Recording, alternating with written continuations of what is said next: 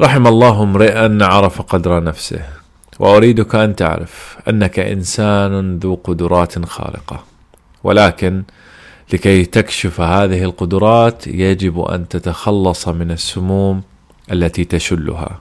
قد تكون هذه السموم عادات تضيع أوقاتنا وما أكثرها هذه الأيام وقد تكون هذه السموم اشخاصا نعتبرهم من مسلمات حياتنا. التي لا نستطيع التخلص منها. ستعرفهم من الطاقة السلبية وتكسير المجاديف بعد كل جلسة معهم. لذلك تخلص منهم. في الحلقات السابقة تكلمنا عن التخلص من هؤلاء الأشخاص وبناء فريق الأحلام.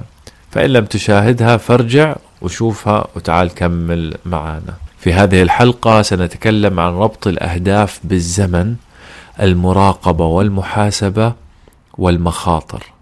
ماذا لو فشلت؟ بعد أن قسمنا أحلامنا إلى أهداف عملية محسوسة في الحلقة السابقة يجب أن نربطها بمدد زمنية واضحة.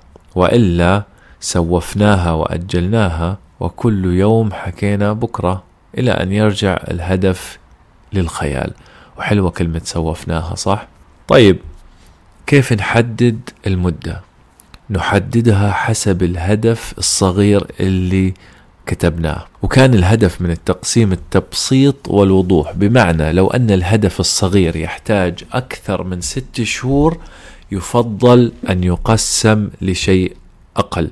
فمثلا تريد أن تكتب كتابا خلال سنة. تقسم المراحل إلى مثلا البحث الكتابة نفسها التدقيق والتحرير ثم النشر بإذن الله. قد تقول أن البحث يحتاج إلى ستة أشهر وتجلس كل يوم مدة خمس دقائق تبحث على جوجل بشكل عام بدون أي تركيز، ولكن عشان تبحث بشكل صحيح تكتب سوف نبحث عن الموضوع كذا اللي هو جزء من كتابك أو عن موضوع كتابك هذا الأسبوع وأصبح عالما بطبيعته بشكل عام، يعني راح أعرف معلومات عامة عن هذا الموضوع خلال مدة أسبوع، ثم تبني على هذا البحث بحث آخر أو أنك تكتفي أو تتعمق هذا خيارك أنت. بعدها ستجد أن كتابة الكتاب سوف تصبح أسهل بكثير ولا تعمل نفس الغلط اللي أنا عملته. استغرقني كتابة الجزء الأول من روايتي 13 سنة. بدأت الفكرة في 2009 ونشرت في 2022 وفعليا كتبت في السنة الأخيرة أغلب الكتاب ولم آخذ من كل السنوات السابقة سوى أفكار هنا وهناك. إذا اربط أهدافك بمدة زمنية قصيرة. هل تعلم أن أكثر من 80% من المشاريع تتأخر عن الجدول الزمني؟ فما بالك بحياتك أنت المبعثرة. طيب إبراهيم يعني أنت بتستهبل علي؟ قبل شوي بتخبرني أنه لازم نربطه بزمن شو الفائدة لو ما راح نلتزم؟ طيب هنالك فائدتان الفائدة الأولى هي أن ترحم نفسك ولا تنضغط نفسيا إذا فاتك موعد وأن تكمل المسير حتى لو تأخر فهذا الطبيعي أصلا والفائدة الثانية وهي ضرورة أن تراقب تقدمك وتراجع نفسك من فترة لفترة وهذه النقطة يجب أن تكتب عنها حلقات طويلة جدا لأنها مهمة جدا. وهي طبعا ليست جزء من أساسي من الحلقة راح أشرحه بعدين. لكن أنا بعتبر هاي الصفة هي الصفة الخارقة اللي راح تجيب لك سعادة ونجاح وكسب الآخرين وكل ما تتخيله. إنها خطوة مراجعة الذات ومراقبتها. قصدي لما بتراجع نفسك وتحاسبها بنفسك ستكسب خطوة تسبق بها من حولك. يعني ما راح تنتظر الآخرين يحاسبوك عشان تحاسب نفسك لا. راح تحاسب نفسك وتراجع أخطائك وتحسنها مع نفسك حرفيا. ولن أتعمق أكثر في هذه النقطة الآن لكن ما أنصحك بفعله هو أن تراجع تقدمك بشكل دوري وأنت اللي بتحدد الفترة بين كل جلسة محاسبة والأخرى. يعني لو أنت شفت أنك بتحتاج تجلس اجلس كل أسبوع ولا تكذب على نفسك لأنك لكي تنجح في هذه الخطوة يجب أن تصدق مع نفسك. وراح أفصلها طبعا في حلقات أخرى بإذن الله. لكن مثال أنا عندي ملف إكسل لمراجعة نفسي في جميع نواحي الحياة مثل الأدب الدراسة العمل الأخلاق القراءة وغيره. هذه النواحي بتختلف من شخص لآخر. في البداية كنت أجلس مع هذا الملف بشكل أسبوعي أما الآن بشكل شهري. لكن أعتقد أني سأبدأ بمراجعة نفسي يوميا الصراحة لأني حاسس أني بدأت بفقد السيطرة للأسف. مش موضوعنا. إذا راقب وراجع نفسك وتقدمك بشكل دوري. سؤال. رغم كل اللي سويته والمجهود اللي بذلته فشلت. ماذا ستفعل؟ هل ستلعن الظروف والظلام؟ يا أخي حاولت أنا بس خلاص مش ظابطة. تنفس معي. كل شيء هيكون على ما يرام. هنالك سنن كونية يا صديقي وإحداها من سلك الطريق وهو يعرف الوجهة وصل بإذن الله.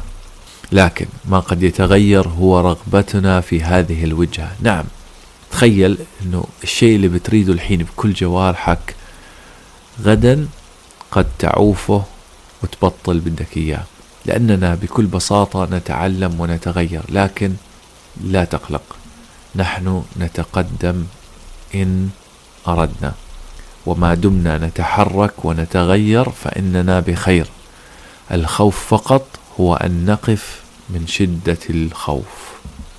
فيا عزيزي لو أنك حاولت ولم تصل إلى هدفك الذي ببالك اعلم أنك وصلت لأشياء أخرى مصاحبة قد تكون أفضل مما أردت. فخذ لك نفس عميق وابتسم لأنك ببساطة خارق ويسعد لي الخارق بس. لا تنسى تشوفوا المقاطع السابقة وتشتركوا في القناة لو عجبكم البودكاست. بينزل بودكاست أسبوعي على اليوتيوب وعلى سبوتيفاي وعلى أنكر وعلى أبل بودكاست وعلى كل مكان. وبتلاقوني طبعا على يوتيوب تيك توك. بينزل عندي مغامرات ورحلات كل يوم أربعاء وحياكم الله. طبعا أنا سجلت هذا البودكاست وأنا تعبان جدا. وبيحكي لك أنه طبعا هذا انتهت انتهى موضوع الحلقة هذه بس دردشة. بيحكي لك بعض الناس إنه ممكن أنت تنجح بس إنك تفكر بالنجاح وراح يجيك النجاح. طبعا هذا الكلام تواكل ومش عنا. إحنا بنتوكل وبنسعى. عشان هيك أنا مثلا الصبح دوام. بعد الدوام مشوار طويل. بعد هاي جلست على الكتاب وأمور النشر. وبعدها جلست الحلقة هاي سجلتها وبعدها رايح أتمرن. ففيها تعب وحياتك يعني مش بسيطة زي ما انت بتتخيل انك بس تفكر النجاح ويجيك. هو فيها في جزء منه صحيح يعني انك انك تتفائل انه النجاح راح يجي ويكون عندك ثقة انه راح يجي لكن لازم تبذل مجهود. وهذا المجهود طيب تحمل المسؤولية طيب في شعور حلو في النفس انك قاعد بتحاول يا أخي. انت مش جالس مش دلوع تسعى بكل طاقتك وبس هذا كان هيك كلام من القلب يعني بدون أي نص وبدون أي شيء.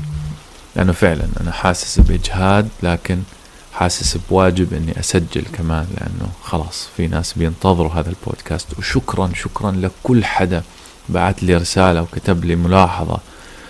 عن جد كتير بتسعدوني لما أشوفكم مستفيدين. وراح أحاول أرد على كل شخص بيبعت لي بإذن الله فأبعتوا لي على إنستغرام بالذات انستغرام لأني برد كتير عليه. آه، فيسبوك ما عندي. آه، يوتيوب برد على ال comments تحت. آه، تيك توك صعب جدا لأنه ال comments بتكون كثيرة. ف وهذا بيرد على هذا وفي notification كثيرة وبحاول إني أقلل من إني أجلس على التيك توك ف إذا حابب تكلمني ابعث لي على الواتساب. آه لا مش على الواتساب. الواتساب هاي. ما بتنفع بعت لي على الانستغرام وإن شاء الله راح أرد. أو على التليجرام في مجموعة القراءة اللي عندنا. الحين إحنا قاعدين بنقرأ في كتاب السماح بالرحيل. شكرا ويعطيكم ألف عافية. آسفين على الإطالة.